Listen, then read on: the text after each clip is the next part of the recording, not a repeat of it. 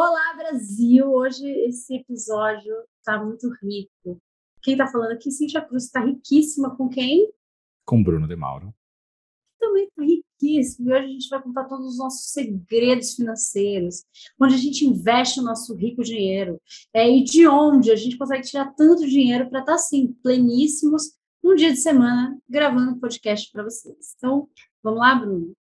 Vão, mas é engraçado como você fala que esqueceu como começa as coisas e fica tão empolgado quando você começa que você começa a falar de coisa pra gente falar que a gente nem combinou que ia falar sobre isso. Você só se empolga e começa este, a vir. De Mauro, este episódio é pra mostrar pro Brasil como fazer podcast dá dinheiro. Me diz que podcast como você tá fazendo que tá dando dinheiro. A que gente, eu como a gente ficou rico fazendo podcast. Em três minutos, cinco lições, anota aí. E compra o curso por duzentos reais, né, de cinco minutos. Exatamente, é isso. Não, tem que ser sempre número quebrado, duzentos e noventa e sete ou cento e noventa e sete, claro. Né? Que antes estava quinhentos e pouco, né? É, que a gente está dando desconto para os ouvintes. Gente, agora falando sério, é, vamos começar com metáforas sobre o dinheiro, que é De Mauro. Se o dinheiro fosse uma pessoa, que características você acha que essa pessoa teria? Como seria essa pessoa para você? As perguntas de Cíntia, perguntas de psicóloga Cíntia, né, que é sempre a reflexão. Vou, vou dizer o que está vindo primeiro na minha cabeça para não manipular a minha resposta aqui, mas é. A palavra que veio foi uma pessoa independente, o que o dinheiro seria. Uma pessoa independente, uma pessoa com, com poder, de escolha, de liberdade, uma pessoa que pode comer pastel quando tem vontade. Não é qualquer pastel, um pastel de camarão que é mais caro. Isso. Não sei se vem mais coisa. Acho que eu expandiria nessa, em volta dessas, desses sentimentos. Não sei se eu expandiria, e, viria mais. E é uma, é uma pessoa jovem, velha, meio, que idade tem? Eu pensei, uma pessoa branca e provavelmente homem hétero. Que louco, né, a gente pensar, porque a gente, talvez porque a gente fala o dinheiro, né, então tem, uhum. tem essa coisa assim. Mas, é, acho que é muito natural a gente ir para esse lugar de branquitude, de, né, enfim, dessa construção social aí que a gente tem. É, me fez, eu, eu falei isso, mas me fez lembrar de uma coisa que eu lembro, eu era bem criança quando a minha mãe me falou, que ela falou que só tinha, todos os amigos gays dela eram ricos. Então, ela falava que era porque eles eram pessoas batalhadoras, sabe? O mundo não era fácil, então eles sabiam lutar mais. E por isso tinham, cresciam mais rápido, né? Faziam as coisas mais rápidas. Ah, não lembrava dessa frase. E você, Cíntia? Que pessoa seria o dinheiro para você? Então, é que para mim, eu acho que eu já respondo essa pergunta com viés, sabe? É, porque se a gente realmente for pensar no dinheiro, o dinheiro seria um, uma pessoa velha, porque o dinheiro é velho, ele está no mundo há muito tempo, né? Só que a gente tem uma...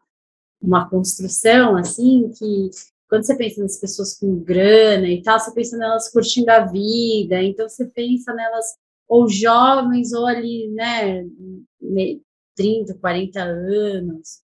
Eu acho que eu tenho dificuldade para responder, porque eu já fiz essa pergunta muitas vezes, eu não lembro qual foi a minha, minha resposta inicial, mas eu fiz essa pergunta porque eu acho que quando a gente começa a pensar assim, ah, o dinheiro seria uma pessoa exibida, uma pessoa metida, uma pessoa arrogante, ou o dinheiro seria uma pessoa jovem, fazendo um monte... Eu acho que essa metáfora, essa que a gente cria nessa essa alegoria, ela está falando, assim, que características para você o dinheiro tem. Então, quando você fala, ah, seria uma pessoa independente, porque, de alguma maneira, na tua cabeça, ter dinheiro gera independência, gera liberdade. Então, você, né, assim, você imagina o dinheiro como, como alguém que é livre. Se a, as pessoas que estão assistindo a gente pensaram, ah, é alguém que está lá trabalhando duro, fazendo um monte de coisa, né? É porque tem uma construção de que o dinheiro está muito ligado a isso. Então, acho interessante começar com essa reflexão, né? E já puxando, assim, daí, eu queria perguntar se você, você lembrou disso que a sua mente falava, né, quando você era pequeno, sobre os, as pessoas, os gays, amigos, ela terem dinheiro e tal. Você tem alguma crença sobre o dinheiro que você acha que você carrega ou carregou por muito tempo na sua vida? Eu acho que eu carreguei por muito tempo o de pensar que ter dinheiro era algo egoísta. Ter muito dinheiro era algo egoísta e algo como se fosse errado, sabe? Você ser bem-sucedido e você ter dinheiro como algo negativo. Não sei negativo, diria como um sentimento de culpa. Não, não seria um sentimento ruim, seria mais por esse lado. E me vem, às vezes, um pouquinho desse sentimento ainda. Depois de anos de terapia, ele ainda volta. E acho que volta muito quando eu vou para São Paulo e vejo criança de rua e coisa assim. Esse sentimento volta, acho que de uma forma diferente hoje. Mas como, por exemplo, eu ter dinheiro e ver uma criança de rua, sempre me vem uma reflexão sobre mais pessoas que também têm dinheiro e como que a gente poderia, de alguma forma, ajudar isso. Sabe? Não, eu não vejo como uma culpa minha, eu vejo como uma culpa coletiva hoje. Mas talvez há um tempo atrás você via como se quase você tirou o dinheiro daquela família, né? Assim. Sim, me via como uma pessoa ali, não como um coletivo, mas sim como um individual ali. É assim, né? Eu acho que a gente tenta sempre deixar isso claro aqui. É, a gente fala de, um, de uma bolha, com um viés que a gente tem dessa bolha que a gente faz parte, de pessoas que nós tivemos uma formação, enfim, né? Acho que a gente está falando de um lugar de, de privilégio que tem que estar tá claro que, enfim, né? Dentro da, por mais que a gente não tenha tido trajetórias tranquilas e levinhas e tal, ainda assim, né? É, a gente se encaixa aí dentro de muitos privilégios. Eu acho, assim, que a crença que eu tenho, que me acompanhou muito, porque eu fui tinha avô, né, assim, meu avô era imigrante, meu avô paterno veio de Portugal, nada, é, os avô, meus avós maternos trabalharam na roça, no sítio, então, ali naquela rotina de dificuldade, né, então, eu sempre ouvi, eu cresci acreditando que a gente só consegue ganhar dinheiro se a gente trabalhar pesado, se a gente trabalhar duro, se a gente trabalhar muito, que para você conseguir dinheiro, você tem que trabalhar muito, muito. E isso se desdobra em diversas coisas, né? Se desdobrava em diversas coisas na minha vida. Então, é, eu tinha que ter um monte de paciente, um monte de cliente, mas eu não conseguia cobrar por isso, porque eu tinha que trabalhar muito para ganhar o básico, né? Assim, eu não conseguia entender que eu poderia trabalhar pouco, ganhando mais do que o básico, mais do que o suficiente, enfim, né? Ficava aí nessa... E eu acho que hoje, dentro do que a gente vai conversar, a gente vai falar também, vai passar por isso, né? Assim, por esses... Porque essas crenças que a gente tem em relação ao dinheiro, elas fazem com que...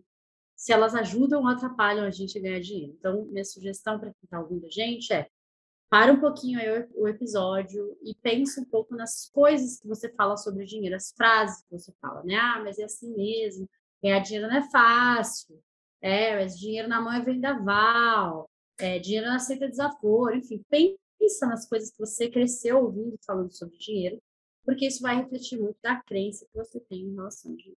É, me faz até um, um comentário rápido aqui, um livro que eu vou indicar, a, a pessoa usa como exemplo... Por exemplo, foi criado por pais que durante o verão ganhavam muito dinheiro e durante o inverno ganhavam pouco dinheiro. Então, era verão de abundância, inverno de, de sofrimento, escassez. De, como essa, de escassez. Isso, e como essa pessoa depois replicava na vida adulta com a própria família, a mesma coisa. Gastava todo o dinheiro no inverno, o, o que era diferente dos pais, né? Era o tipo de trabalho dos pais, mas a pessoa replicou esse, esse hábito de exatamente pensar que o dinheiro funcionava dessa forma. É, e assim, a gente ainda no viés do... Se o dinheiro fosse uma pessoa, né? Como é é, que pessoa seria? Como é que você se relacionaria com essa pessoa? Né? Como é a sua relação com o dinheiro? Então, eu acho que assim, não, uns anos atrás eu fiz as pazes com o dinheiro, é, fui entendendo essas crenças e tal. Enfim, então, é, eu entendo muito hoje o meu dinheiro como reflexo do meu trabalho, né? Então, se eu estou fazendo o que eu gosto, o dinheiro está ali na, entrando na minha conta, então, é, é, é para mim, é sempre... Balanço, equilíbrio? É, dimerizador, sei lá como, como chamar, mas é isso, assim, né?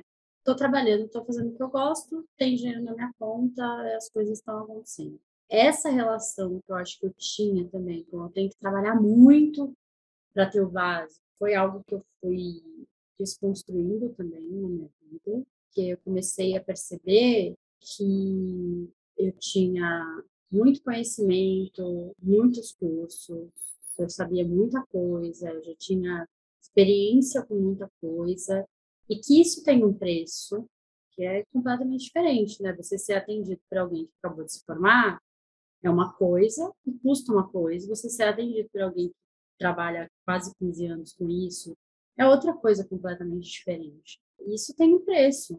E não foi barato para mim construir essa trajetória, né? Então, acho que isso também foi, foi uma coisa importante que eu trabalhei. É engraçado falar isso porque eu, eu trabalho com tecnologia. Um dos primeiros sites que eu fiz por dinheiro, eu cobrei, sei lá, cinquenta reais. E me demorou dois, três meses para fazer aquele site, sabe? O valor é completamente ilusório, isso pode rir. Ah, e é engraçado. cinquenta reais!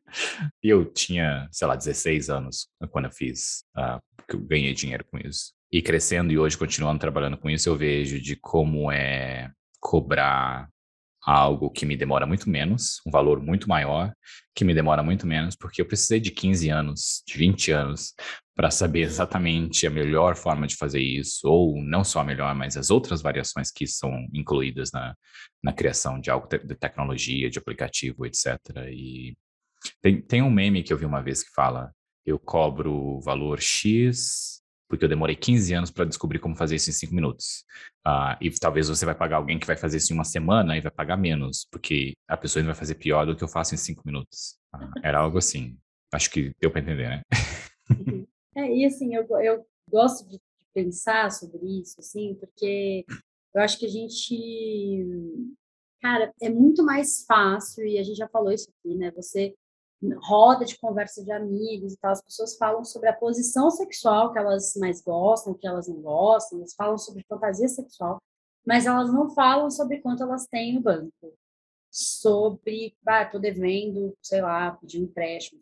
Isso não é uma conversa que o brasileiro tem, né? Tô falando aqui da, do nosso contexto. Assim, a gente tem um tabu, eu acho que até também, por ter um, um, ser um país com base em formação católica, né? E, e, E o, o cristianismo tem a questão lá com, com o dinheiro, né, tudo aquilo. Então, a gente traz um pouco essa visão judaico-cristã aí, sei lá, em relação ao dinheiro, de não falar e de, talvez de não pensar também muito sobre isso. A gente replica essas crenças sem se dar conta e acaba tendo uma relação disfuncional com o dinheiro, porque você cresce ouvindo assim, ai, ah, mas olha... que aconteceu com a família tal. O pai morreu, os irmãos brigando por causa do dinheiro, né? O dinheiro, como é ruim, né? O fulano ficou rico, ficou insuportável, ficou metido, abriu mão das origens, não quer mais saber da quebrada ou de onde ele saiu e tal, né? Ficou rico, a primeira coisa que fez foi comprar uma casa lá no jardim, enfim, né? Ah, as pessoas, quando você tem dinheiro, não dá para saber se as pessoas gostam mesmo de você ou se elas só, só se aproximam de você por interesse. Então, olha que peso negativo, construção negativa você tem sobre todas as coisas ruins que o dinheiro pode proporcionar. E as coisas boas que o dinheiro pode proporcionar. Uma vez eu vi um, uma palestra de um, de um cara super polêmico, assim, ele foi pegando em pontos que as pessoas, nossa, sabe quando as pessoas ficam desconfortáveis, assim, nas cadeiras? Ele come, começou a palestra com uma foto de uma casa, sei lá, num bairro pobre, ele era de Brasília, e ele falou assim, olha, qual a diferença dessa casa aqui, num bairro pobre de Brasília, uma casa bem humilde, e essa casa aqui, um casarão super bonito, não sei o quê, sei lá, num bairro bacana de, de Brasília. E aí as pessoas, né, ah, as duas são um lar, é, ah, não tem diferença, as duas são casas, falam várias coisas e tal. E aí ele falou assim, gente, eu, quando eu casei com minha esposa, a gente morava nessa primeira casa aqui. E hoje a gente mora nessa casa aqui. E eu posso falar, assim, listar, sei lá, em quantos itens, o quão não é a mesma coisa. Não é a mesma coisa você estar tá nessa primeira casa e dar uma chuva forte, você ficar com seus filhos é, trancados em algum cômodo com medo da sua casa ser destelhada. Não é a mesma coisa que num dia de calor, você tá, não aguentar ficar dentro da sua casa, você está cozinhando de calor. É, não é, nossa, ele foi falando um monte de coisa. É, ele falou, parem de romantizar de que, ah, anular, anular e tal. Eu tenho três filhos hoje, cada um tem seu quarto, tem ar-condicionado, tem espaço para estudar, tem um lugar bacana que eles podem se concentrar, é, tem conforto na casa, não é a mesma coisa, né? Mas a gente tem essa construção e falar sobre isso é, não sei, sabe, o brasileiro não está preparado para essa conversa? Eu acho que muitos brasileiros não estão preparados para essa conversa. É, eu fico pensando se isso tem uma forma da nossa, a nossa renda ser tão diferente assim, um do outro, sabe? O poder aquisitivo no Brasil ser um, uma janela tão grande. Porque eu, eu fiquei pensando, eu não conheço muito sobre os Estados Unidos, tenho alguns amigos americanos, ah, mas a gente fala de dinheiro, e eu sei que as pessoas lá também têm muito problema em guardar dinheiro, em saber o que fazer com o dinheiro. É um, vou dizer, generalizando, que é um problema parecido com o Brasil. Mas por morar na, na Europa, eu vejo como essa janela de renda das pessoas é muito, muito menor. É muito menor. A diferença, a desigualdade. Isso, é, a desigualdade, exatamente, essa é a palavra. Porque se você tem alguém no emprego simples, por exemplo, caixa de supermercado, ela frequenta o mesmo lugar que o dono do supermercado. Então, eles vão no mesmo restaurante, eles vão nos mesmos bares. Não, não existe uma diferença tão grande, assim, uh, de poder aquisitivo que aquele dinheiro proporciona. Então, eu acho que naquilo, como as pessoas têm um poder tão próximo, acaba virando algo mais compartilhado. Porque na, na Irlanda eu aprendi a falar sobre dinheiro. A maioria dos meus amigos sabe o quanto eu ganho. Eu sei da maioria dos meus amigos, e especialmente quando as pessoas têm o mesmo nível da carreira que eu, porque eu quero saber quanto uma empresa está pagando, para saber se a empresa que eu estou trabalhando está pagando um valor justo, apesar de, no nível de gerência, eu também tenho acesso a isso, e outras pessoas também. Mas é algo que acaba entrando como cuidado ao invés de comparação, sabe? Entra como cuidado, porque quando um amigo meu fala sobre emprego, por eu trabalhar nessa área também, eu sei se aquele salário dele é um salário correto ou se é um salário que não está correto. E entra a parte de cuidado, tipo, ah, você deveria procurar outro emprego, ou você deveria falar com seu manager, ou, ah, na verdade, o que você está ganhando está bem acima do que o mercado paga, e, e entra nessa, exatamente como falar de outras coisas, sabe? É tipo, como fazer macarrão. A pessoa não sabe, você vai e troca essa experiência e a pessoa sabe. E sobre dinheiro, é muito isso, né? A gente não tem essa parte de ficar falando, mas deveria muito compartilhar e aprender sobre, aprender sobre investir. Eu lembro de eu gerenciava um cara, acho que ele tinha vinte e três na época, e ele era de uma família rica. E aí eu lembro que, tipo, eu aprendia sobre investimento em ações com ele na época, porque ele sabia muito mais do que eu sabia, e ele só tinha vinte e três anos. E como é dele aprender aquilo, e eu conversar com ele, tirar dúvida com ele, de algo para ele que era completamente banal, porque ele cresceu com os pais ensinando ele daquela forma, e, né? E de como, como entra também essa, talvez eu esteja já avançando, mas entra nessa parte de se seus pais não te ensinaram, né, a ter as pazes com o dinheiro, a guardar dinheiro, a investir o dinheiro, a não sei o quê, você vai ter que ser essa pessoa que vai aprender, ou você não vai aprender e seus filhos também não vão, não vão ter os pais que ensinaram eles de como o dinheiro é seu amigo e serve muito para você, te dá muita coisa.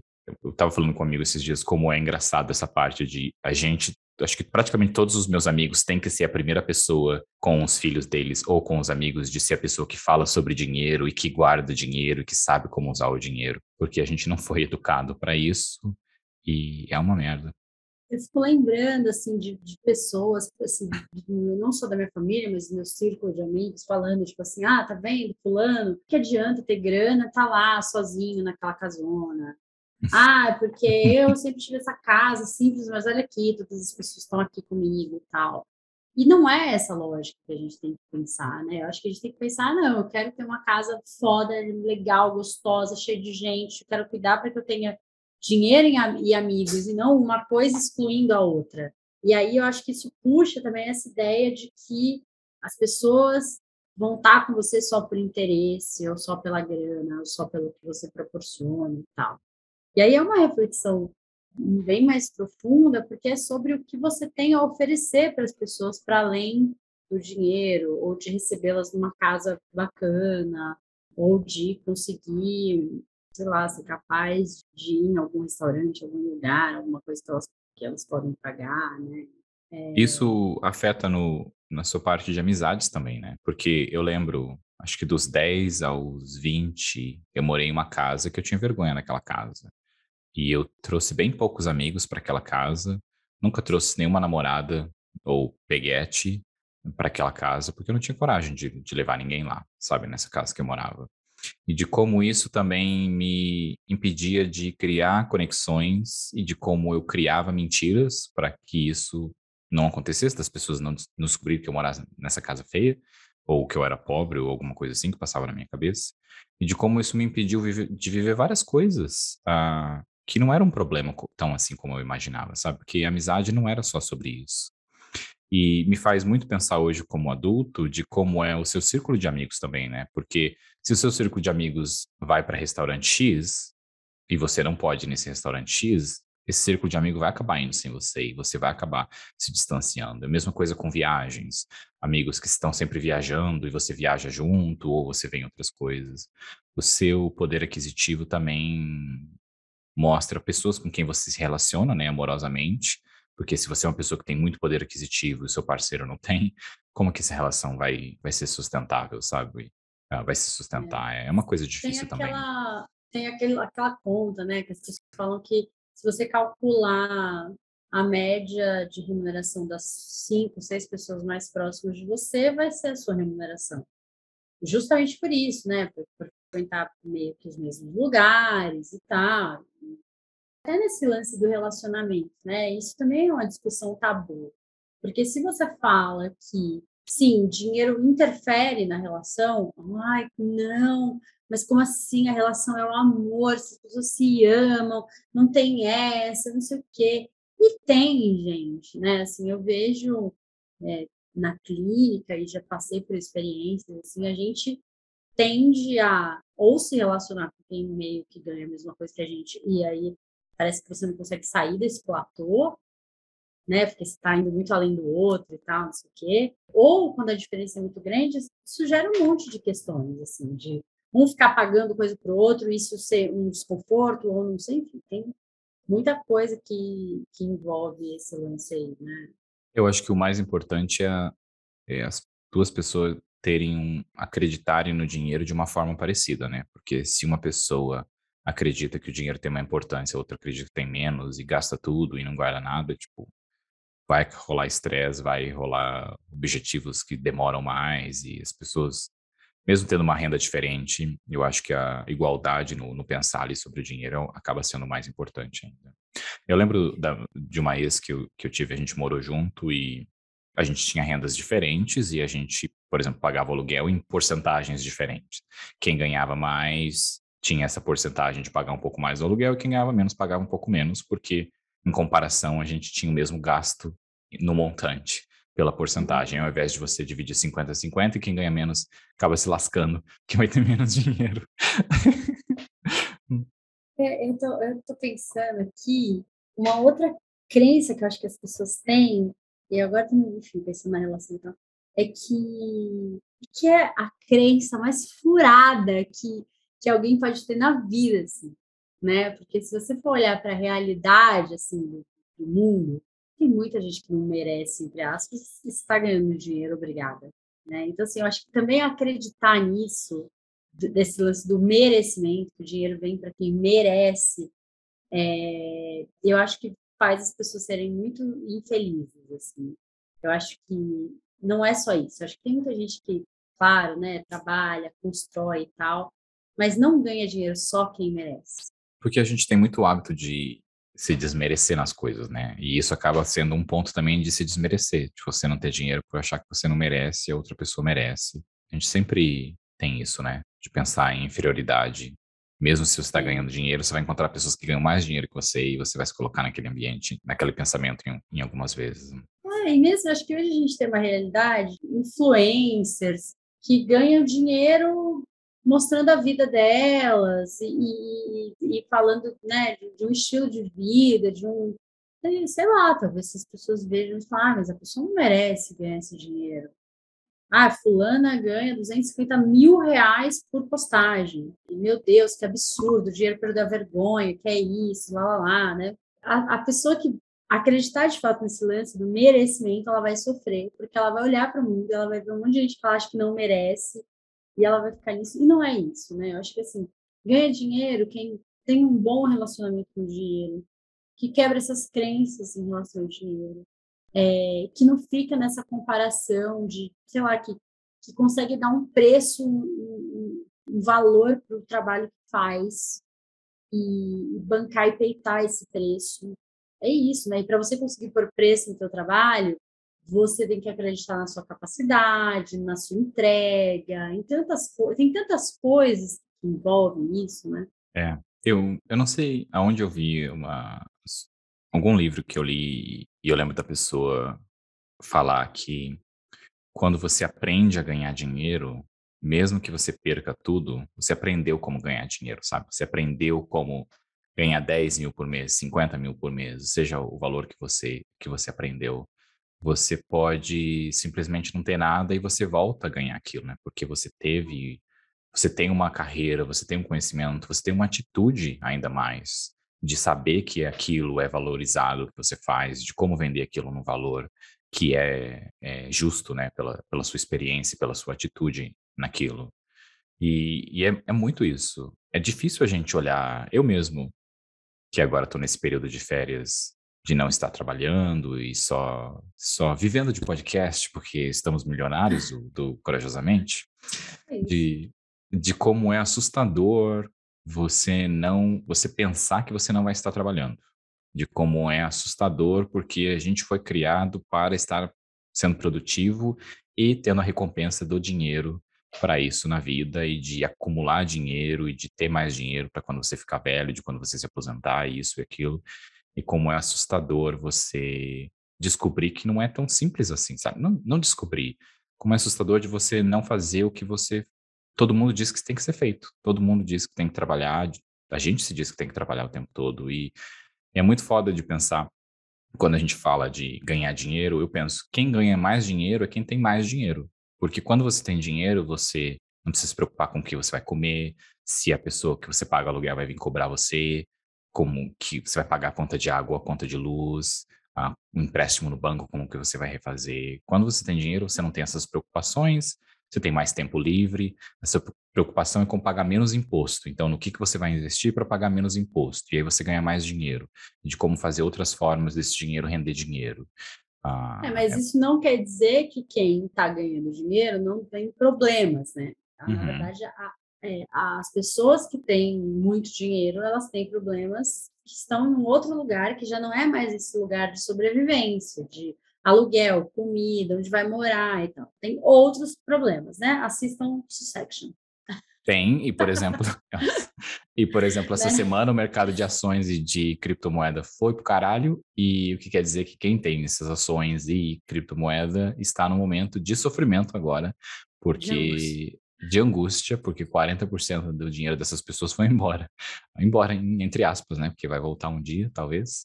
Ah, mas é um outro tipo de sofrimento também. E é. eu lembro no começo de eu começando a investir, de, sei lá, tinha pouquíssimo investido, e eu lembro quando aconteceu uma coisa assim, e eu não conseguia dormir. E era tipo, aquele dinheiro investido não afetava em nada a minha vida. Nada. Se eu perdesse tudo aquilo, sabe? Eu tava aprendendo ainda. E eu não conseguia dormir. Eu dormia, acordava e, e checava o celular para ver os números. Tipo, não era nada. E afetava a minha ah, vida. Mas, ó, eu queria pegar o gancho, já que a gente estava falando de relacionamento, não sei o que, você acha que o dinheiro, ele, ele é sexy? Tem um sex appeal no dinheiro? Tem. O dinheiro é sexy porque ele te dá roupas sexys, então você fica sexy com o dinheiro.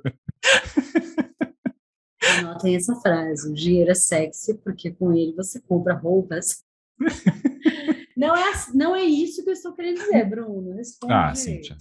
Eu acho que o dinheiro é sexy, porque, é o que eu falei, eu, eu acho que o dinheiro empodera. E você, quando tá se sentindo empoderado, você é mais sexy, né? Respondi é. agora ou ainda enrolei? Não, acho que tentou responder. É porque eu fico pensando, assim, esses, esses homens no imaginário coletivo, né? Assim, tipo, o velho da lancha, o cara gato rico de cinquenta tons de cinza... Como a gente, no fundo, esse cara rico... Eu estou falando cara porque eu acho que a mulher, quando tem dinheiro, é um lugar diferente na sociedade, né, do homem que tem dinheiro. Tem uma virilidade, parece, no dinheiro, no comprar coisas, no prover coisas, é, se vai casar com uma outra mulher rica, ou se vai resgatar, né, igual nas novelas, a empregada doméstica da casa que está lá passando perrengue, ele que vai tirar ela dessa vida, né, enfim. É, acho que tem uma... A gente socialmente tem essa construção de que esse cara rico, ele tem alguma coisa a mais aí nele, porque ele pode proporcionar coisas a mais. Eu estava nesse esse, esse mesmo bate-papo que eu estava tendo com um amigo sobre isso, de, de dinheiro, ele, ele chegou a mencionar isso, de como ver hum, o homem com dinheiro, como mostra isso que a pessoa é mais poderosa, né? Que a pessoa tem poder, porque não é só a pessoa ser inteligente, não, a pessoa tem dinheiro, então ela é uma pessoa poderosa, ela é uma pessoa que é melhor que as outras, sabe? Por ter esse, essa quantidade de dinheiro maior, né? Que às vezes a gente nem sabe se é, às vezes é só a atitude da pessoa de ter dinheiro e alugar as lanchas no lugar certo e os carros no lugar certo. Mas sim, passa essa imagem, sim. E, e, e ele falando sobre isso me fez refletir um pouco sobre, sim, às vezes eu vejo homens e vejo como alguém que tem poder por ter um, um poder aquisitivo maior. Não sei se hoje me vejo... Eu vejo muito pela, pela terapia. Então, até no, no bate-papo com ele, eu conversei sobre a pessoa que eu me vejo hoje evoluindo na terapia é uma pessoa diferente de evoluindo com poder aquisitivo, sabe? Porque o dinheiro é uma coisa mais simples de você ganhar e você evoluir psicologicamente é uma coisa que dá muito mais trabalho e custa muito mais dinheiro. Uh, outra coisa que o dinheiro traz, traz terapia, que é muito bom, como eu tenho uma visão um pouco diferente hoje. Quando a gente olha, assim... para a mulher com dinheiro, essa sexualidade, né, essa sensualidade do dinheiro, vai para um outro lugar, né? Porque aí parece que soa como aquela mulher indomável, que vai passar por cima de qualquer um, que... Sabe aqueles comentários? Ai, conseguiu a promoção. Ai, para quem que ela deu para conseguir essa promoção? Né? O que que ela fez de errado? Porque não, né? Como assim, né? Então, eu acho, não tem uma conclusão sobre isso, assim, eu acho que socialmente a gente dá um peso para o dinheiro, mas eu acho que tem muitas mulheres é, não ganham mais dinheiro porque elas não suportam, dentro da relação que elas têm, elas terem mais dinheiro que o marido, elas têm medo de ter mais dinheiro e isso gerar alguma questão, algum problema ali nesse relacionamento. Eu lembro que uma vez eu enfim, tive uma conversa com um amigo de trabalho, assim, fazia uns projetos às vezes juntos, e aí ele falou assim, Cíntia, por que que você não tá estourando de ganhar dinheiro? Cara, você é muito foda, meu Deus, você tipo, tá, cara, não sei o que, né? E aí eu falei, ah, mas eu ganho dinheiro, né? Assim, na época eu ganhava, sei lá, menos da metade do que hoje eu ganho. E aí a gente conversando, ele falou assim, sabe o que eu acho? Que você não consegue... consegue lidar com o fato de que você pode, se você quiser, você vai ganhar mais dinheiro do que com a pessoa que você está hoje. E eu falei, ai, nossa, imagina, nada a ver. E aí depois eu fui olhar, assim, para como, como o meu dinheiro funcionava naquele momento, assim, que era, tinha mês que eu ganhava muito dinheiro, tinha mês que eu não ganhava nada de dinheiro. E se eu fosse fazer uma média, eu ganhava meio que a média do meu parceiro da época, sabe, assim. E aí eu falei, nossa, como tem coisa aí para ser olhada, né, assim. Que, e aí depois, olhando minhas pacientes e clientes de coaching, como isso de alguma maneira tem impacto. Às vezes elas nem sabem se isso seria um problema, mas parece que elas já estão antevendo um problema, então é melhor eu ficar ganhando a mesma coisa aqui, né? E uma das coisas que mais problematiza uma relação é quando a gente tem queda, briga por poder no relacionamento. Sabe quem manda mais? Quem... E o dinheiro traz poder. Então, né, assim, uma mulher que ganha mais num casamento, ela vai, ela acaba submetendo esse marido de alguma maneira e a gente foi criada para saber lidar com isso, né? É muito natural, você, se você escuta alguém falar assim, ah, não, mas o marido sustenta a casa e bem ou mal ela tem que pedir dinheiro porque, né, ela ganha bem menos. Isso te soa um pouco mais natural, por mais que a gente fale, nossa, né? Mas é bem mais natural do que você ouvir que a mulher, o cara tem que estar pedindo dinheiro para a mulher, porque ela, nossa, né? Que bunda mole, que não sei o quê, né? Porque é uma construção cultural que a gente está vendo. É, e isso eu vejo muito morando na Irlanda, como é diferente lá. Por exemplo, quando você vai num primeiro date, você divide a conta. O homem não paga a conta, sabe? Até um pouco grosseiro do homem pagar a conta. E, tipo, as mulheres não, elas querem dividir. É uma cultura nossa do homem pagar primeiro. E como é o sentimento estranho de você... Eu lembro, eu me sentia falhando, sabe? Quando eu ia em date, dividia a conta, eu me sentia, como assim eu não, eu não posso prover? Como assim eu não vou prover? Não, outra pessoa é independente, ela quer pagar metade da conta e faz todo sentido, porque a gente está dividindo. E não era aquela história, eu pago essa, você paga outra, né? Sabe? Não, tipo, não, a gente divide a conta. E no começo eu não conseguia aceitar isso, sabe? Queria compartilhar algo aqui. A primeira vez que eu fui para um motel com uma mulher e ela quis pagar um motel. Tipo, a gente saindo, ela falou, tá aqui meu cartão, eu que pago. E eu simplesmente falei, beleza. Não, não... Foi depois de Irlanda, né? Irlanda, Irlanda me deu os primeiros steps naquela direção para aprender a simplesmente, sim, ela é uma mulher independente, ela quer pagar um motel e eu vou simplesmente falar sim. E como isso, esse pensamento aconteceu em microsegundos ali, deu simplesmente falar, tá bom, dá aqui o cartão, coloquei, ela pagou. Como me senti muito feliz, ah, acho que hoje só quero sair com pessoas que pagam um motel. De, cons de conseguir olhar com naturalidade para isso. É. Isso, da, das duas coisas. Eu me senti feliz por não discutir com ela, de simplesmente ela falar, eu, eu vou pagar. Tipo, se ela ofereceu para pagar, é porque ela ofereceu para pagar, simples. E o outro é de sair com uma mulher independente que quer pagar um motel e tá tudo bem da pessoa pagar um motel. Quanto tempo a gente precisa, né, para entender isso, do, do dinheiro ser algo... Não sei nem como colocar em palavras isso, dessa parte do, do, de, do prover, sabe? Desse... responsabilidade, entre muitas aspas, do homem ser o provedor ah, de uma casa e de a mulher ser a inferior, né? Porque o homem tem que ser o provedor daquela, daquela relação. Queria também mencionar que a gente falou um pouco sobre se dinheiro compra felicidade ou não no episódio sobre felicidade, que estará linkado na descrição desse episódio, caso você queira ouvir um pouco mais sobre dinheiro traz felicidade ou não, o que que compra, o que que não compra. Mas é isso. Vamos lá, Cíntia. Ganhar dinheiro. Eu acho que a gente ignora uma coisa muito importante no processo de ganhar dinheiro, que é o peso que as emoções, as nossas emoções e o nosso processo mesmo, nossa autopercepção tem em relação ao que a gente, da relação que a gente tem com o dinheiro, né? Sabe aquela história super clássica de, ah, estou infeliz no trabalho e vou lá e compro um monte de roupa, eu vou e transfiro, né, minha falta de amor, falta de carinho, não sei o quê, na... gastar, né? Então eu, eu, eu crio uma falta nova, que é a falta de dinheiro. Antes não tinha, né? Então eu tô com falta de amor, falta de... aí eu ainda crio mais uma falta, que é a falta de dinheiro. E aí eu lembro de um, uma pesquisa, um negócio que eu vi uma vez, que eu achei super interessante, que é, é a venda de sapato online sempre tinha, na época, né? Não sei como tá hoje, mas ela tinha um pico de venda em dia de semana, dez e meia, onze horas da manhã. Tipo, era um pico de compra de sapato feminino nesse horário. E aí, é, quando eles foram investigar e entender por que, que isso acontecia, é, isso estava muito relacionado a... Normalmente, as reuniões mais difíceis acontecem na parte da manhã, e aí a mulher saía da reunião, falava, ah, eu mereço... Nossa, pelo amor de Deus, esse, né, esse trabalho, ah, eu mereço um, um prêmio, né? Eu mereço um negócio, iam lá e compravam sapatos.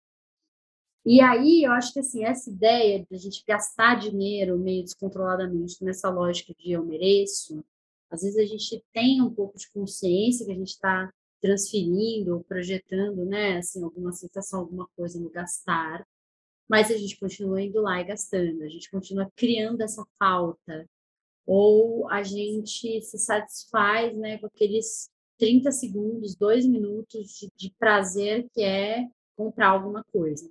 No cérebro, eu acho que eu já falei isso em algum episódio, a nossa região cerebral que é acionada quando a gente compra alguma coisa é a mesma região do orgasmo. Então, é, quando a gente tem esse processo de comprar algo e tal, você está dando um mini orgasmo para o seu cérebro. E aí a gente até brincava, né? Quando você vê uma mulher cheia de, de, de sacola no shopping, ou tá gozando pouco, né? Ou tá viciada em orgasmo. Ela quer só prolongar os orgasmos sexuais que ela tem no comprar. Então, queria até tem... recomendar aqui o Mercado Livre, se você estiver nos ouvindo, um slogan para você é Mercado Livre, goze com a gente. Um ótimo slogan. E a gente tem, assim, as nossas escolhas de compra, elas são muito irracionais, né? Assim, a gente tem todo um mercado, uma indústria, que já tem agora, né? Acho que o marketing, a publicidade que a gente conhece já, tá, já é centenária, já tem mais de cem anos. É, são cem anos de pesquisa, de, de, né, pesquisando o seu processo de, de tomada de decisão, de escolha para comprar uma coisa. Então, você acha que está escolhendo uma compra hoje, né, um produto, mas você não está escolhendo. O algoritmo já escolheu para você, um monte de gente escolhendo coisa, né? Alguém escolheu você para você estar naquela lista de transmissão de sei lá o quê, para receber aquilo. A gente precisa ter um pouco mais de consciência desses, desses, dos nossos processos emocionais e por que as coisas impactam tanto a gente, né? Sei lá, você tá lá, eu falo do algoritmo porque é um pouco cruel isso, né? O algoritmo reconhece que você tá lá, sei lá, pesquisando roupa de ginástica G G, roupa de ginástica maior, sei lá, tamanho grande, aí daqui a pouco vem um anúncio. Ah, está se sentindo insatisfeita com a sua barriga. E aí tem uma propaganda lá, sei lá, um anúncio de um negócio que dá choque na barriga, um negócio que não sei o que lá, né? Então, assim, não é você que está escolhendo isso. Alguém escolheu já esse anúncio, né? Para aparecer para você, para uma pessoa da tua idade, com o teu peso. Eu lembro quando eu pesquisei sobre... Sabe aquela coisa que a gente fala...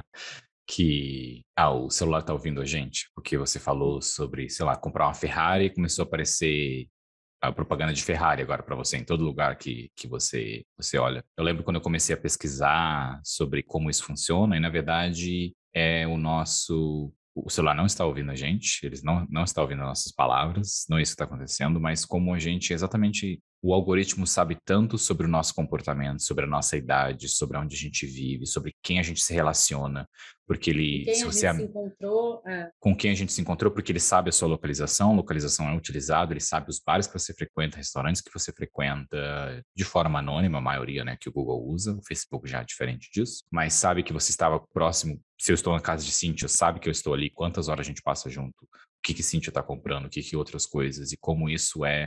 Exatamente, cria a sensação de que está, parece que está ouvindo a gente, e não está ouvindo. Ele está sabendo exatamente o que mostrar e o que não te mostrar no momento e nas coisas que aparecem as informações para você. É muito inacreditável de como é essa programação no nosso cérebro. Tem.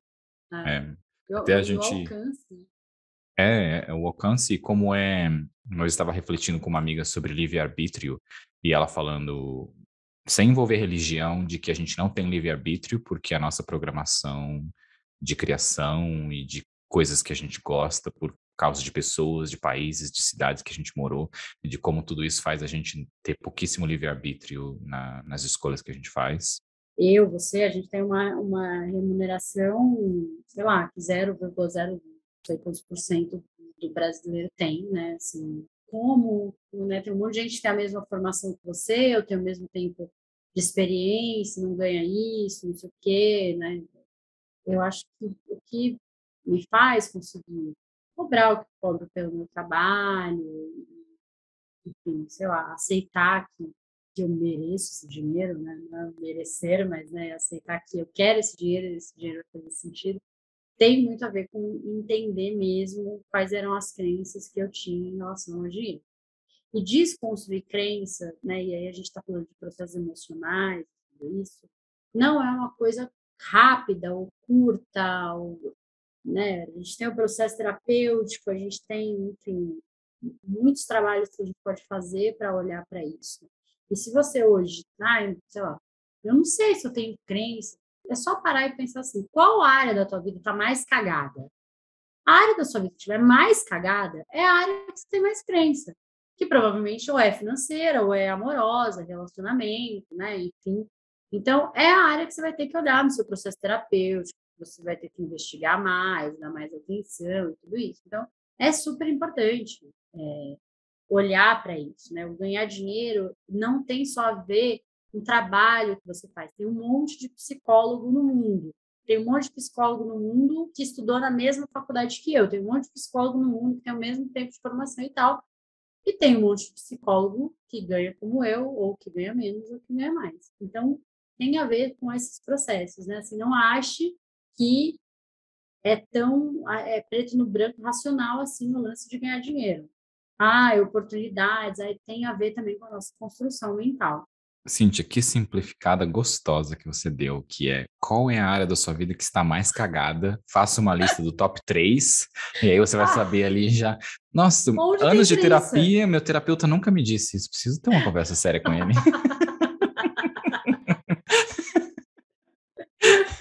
Mas é isso, gente, é isso. Sim. E é, é muito de... Como a gente também tem que lembrar que a gente vive num mundo que o dinheiro precisa ser movimentado, né? Com a pandemia que, que aconteceu aí, você, a gente teve exemplos rápidos de como isso funciona. Eu, eu lembro a, a primeira remuneração que os Estados Unidos criou para as pessoas eram de mil dólares. Foi uma remuneração única, se você perdeu o emprego, ou acho que para todo americano, idade X, você ia ganhar mil dólares. E como as empresas tinham promoções de mil dólares, tipo... Esse, você compra a T V, o micro-ondas, sei que lá, não sei que lá, mil dólares. É isso. Já tinha uns pacotes de mil dólares. E como as pessoas pegavam esse cheque de mil dólares, iam no Walmart, nas outras empresas, o dinheiro saía de um lugar e ia para outro lugar. E como as empresas continuavam se movimentando. Países que tiveram análises de pessoas começaram a guardar muito dinheiro, a gastar muito pouco e a guardar muito dinheiro. E como eles estavam tentando criar incentivos para as pessoas gastarem aquele dinheiro. Porque se todo mundo guardasse o dinheiro... Várias empresas iam quebrar, várias coisas iam acontecer com as pessoas guardando dinheiro.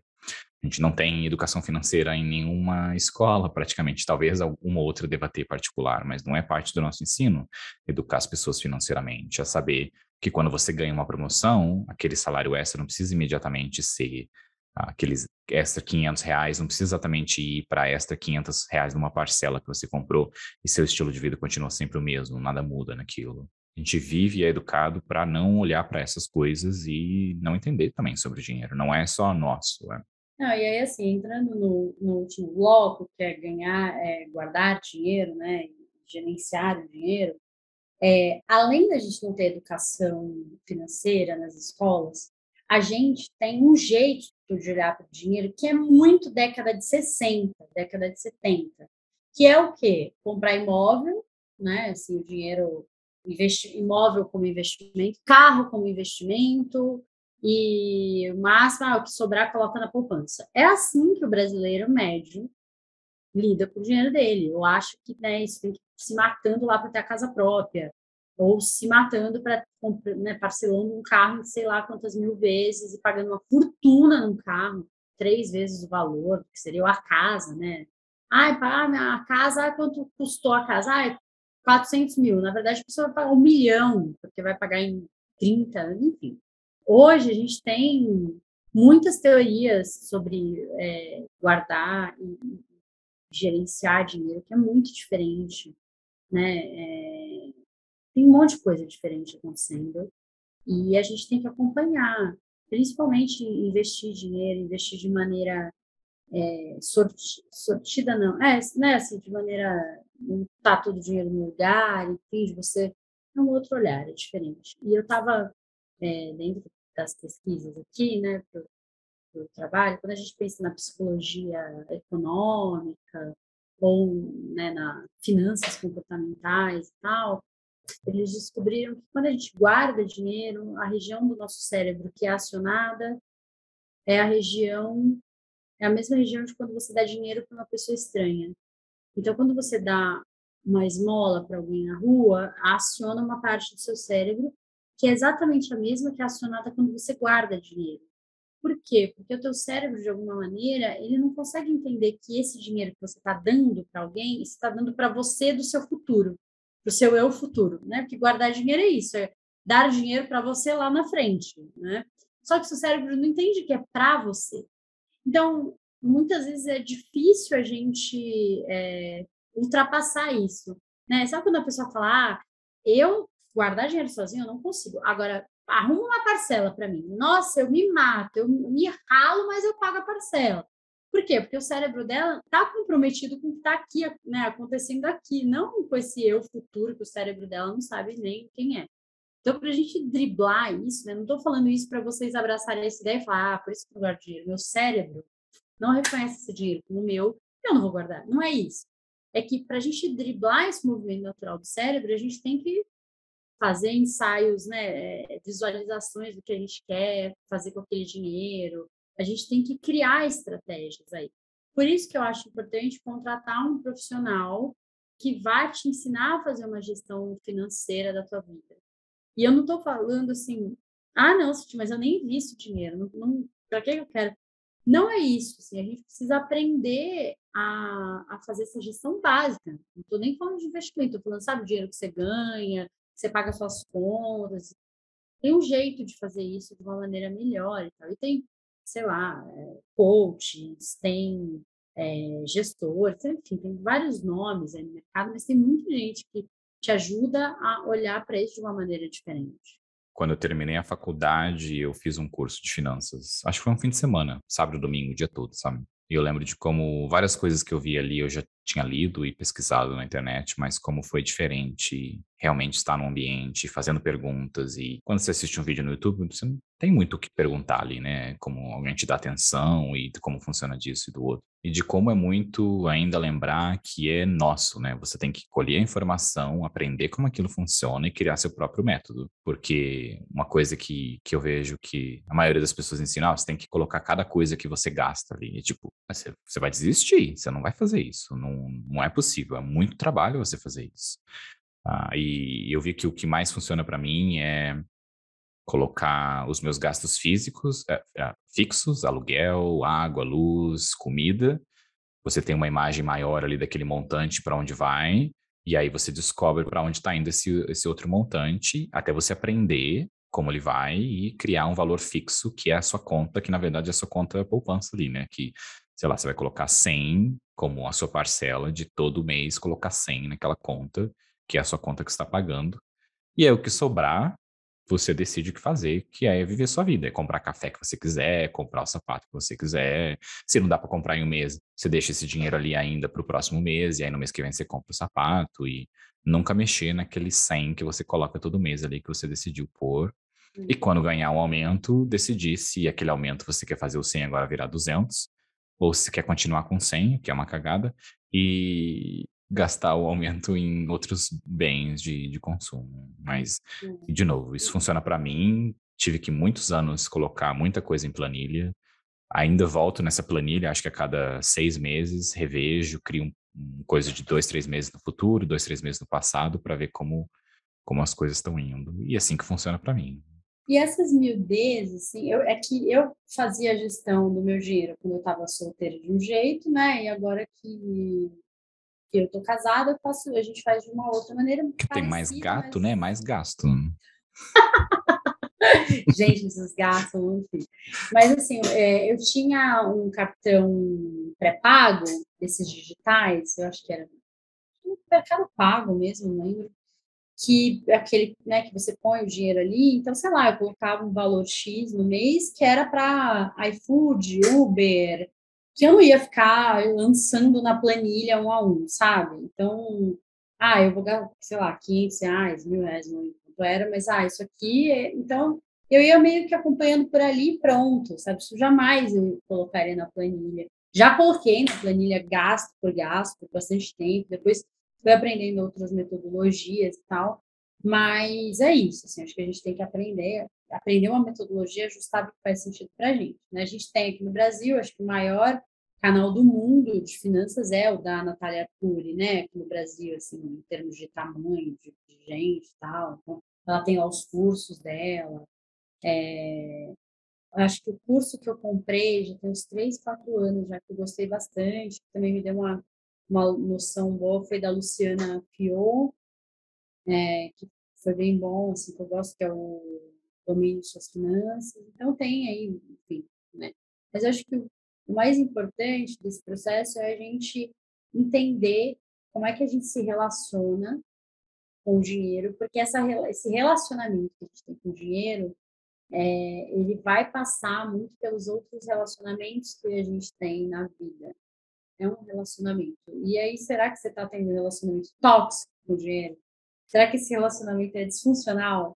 Será que esse relacionamento está equilibrado? Né? Como está? É importante olhar. A gente tá, esse episódio é um episódio de começo de temporada, então esse começo de ano.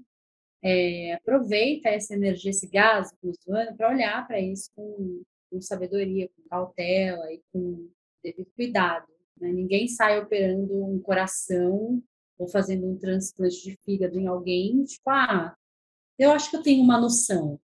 Mas é assim que a gente faz com o nosso dinheiro, né? O mês inteiro operando aí o nosso dinheiro com... Ah, não, eu meio que, meio que sei. Não, não sabe. Então... Ah, e queria dizer que esse episódio foi patrocinado pelo Corajosamente Finanças, que logo estará aí. E pela nossa, nossa escola de, de cursos de como ganhar dinheiro. Eu separei aqui um, um, um trecho para a gente finalizar. Poema, uma letra de música falando sobre grana, mas queria dicas de livros e filmes. Vamos para as nossas... Dicas de filmes e livros. Eu acho que você deveria começar com essa dica, enquanto eu pra lembro... Você ganha da... tempo, né, safado? Enquanto eu lembro das dicas que eu tinha pensado, uh, do filme estava aqui na minha cabeça. Inclusive, gente, quem quiser é, dar dicas para o Bruno, ele paga uma grana, ele faz Pix, viu? Porque todos os livros e, e, e filmes que ele queria dar como dica, já, ele já gastou tudo. Então, mandem aí, ele faz um pix para vocês. Vamos lá, livro. Eu queria indicar um livro que é sobre relação entre emoção e vida financeira, do Brad e Ted Pons. Chama Mente Acima do Dinheiro, que vale, né? Já que a gente está falando sobre essa, esse casamento aí, emoções, vida financeira e tudo, então acho que vale dar uma olhada nisso. Isso é minha dica de livro. Tem um monte de livro, gente. Tem o livro da Natália, tem um monte de... Mas, enfim, eu quero falar sobre esse só. E o filme, cara, eu acabei de ver, faz umas semanas, o filme A Grande Aposta, que conta a história da quebra lá do, do mercado imobiliário dos Estados Unidos, né, assim, como, acho que isso puxa uma reflexão legal, que a gente olhou para ela bem de pertinho lá no livro do Harari, né, no Sapiens, que é o dinheiro é uma, uma mentira construída, ele é uma aposta de confiança, né? Eu confio que eu vou te dar esse papel aqui e você vai me dar alguma coisa em troca e que esse papel vai valer alguma coisa depois para você, sei lá, né, comprar outra coisa. E como essa aposta e essa mentira necessária que a gente tem, que é o dinheiro, como é sensível, né? Como isso também é ilusório. Assim. Então, acho que vale muito a pena ver, gostei bastante. Eu estou olhando minha lista de filmes aqui. Tem um filme que eu tinha pensado, que, que apareceu aqui, mas eu queria recomendar Al Capone, um ótimo aí sobre ganhar dinheiro, se você quiser assistir, seguir os passos. Ah, Jesus, mas... né? O Poderoso Chefão, entendi. Né? Isso, Poderoso Chefão, melhor ainda. Ah, mas o que me veio, não sei, veio aqui, mas eu não senti como um filme, que é o... O Lobo de Wall Street, The Wolf of... Yeah. Um show, né? O filme é gostoso, é engraçado de como, como as coisas com dinheiro funcionam, então recomendaria, mas não sinto que, que tem um filme. Acho que não tenho nenhum sobre. Até brinquei sobre a grande beleza tá nesse negócio, mas não, não ensina nada sobre dinheiro. Então não, não pode entrar, só queria não perder a oportunidade de mencionar. Mas eu tenho um livro que eu mencionei já num, num outro episódio, uh, que eu mencionei... Eu compro várias cópias, dou para vários amigos, até o que eu mencionei, mencionei, mencionei, mencionei, sobre essa, essa história da, dos pais terem dinheiro no, no verão e não terem dinheiro no inverno. Ficou comigo para sempre, sabe? Quando eu, quando eu li esse, esse livro, que é o Segredo da Mente Milionária, um título aí super de autoajuda, como, é como eu mencionei. Rio, não é? É Tom alguma coisa, acho o nome dele. Acho, não, não lembro. Estará na descrição os filmes é, e livros. Eu acho que é do Napoleão Hill, mas tudo bem. Ah. Enfim, o nome é esse. E eu acho que é muito os hábitos que ele menciona, coisas como o Cíntia uh, mencionou aqui, para a gente assistir, para a gente olhar e ver comportamentos que a gente não presta atenção. Então, não se aplica só a dinheiro, se aplica a, a muita coisa na, na vida, de descobrir esses hábitos que a gente... não presta atenção e são, estão apenas acontecendo. Ou ainda, se quiser seguir dica de Cíntia, só ver a área mais cagada da sua vida e, e ver como tá. Mas esse, esse livro é muito bom. É bem curtinho, é simples. Vou terminar aqui. É, esse trecho tá numa música de um grupo que chama Verso de Honra. A música chama Saúde e Progresso. Mas esse trecho acho que não é deles. É, mas enfim, né? Honrar as fontes aqui. É, o que, que é o dinheiro? Um pedaço de papel, um punhado de metal ou apenas números? Ele é considerado a raiz de todo mal, mas também pode servir para cortar o mal pela raiz. Ele não compra felicidade nem amor, mas há quem se apaixone por ele. Há quem se apaixone por ele. Mesmo assim, ele pode mudar quem você é, te ajudar a descobrir quem você realmente é. Ele pode te escravizar e te libertar. Ele abre portas, compra portas, mas não te diz o que fazer uma vez que você está lá dentro. Ele pode te controlar ou te colocar no controle. Ele te dá o poder de dizer sim e a liberdade de dizer não. Ele é tudo, ele é nada, porque dinheiro é apenas dinheiro. É isso por hoje. Beijo para vocês. Até semana que vem. Um beijo. Tchau, tchau.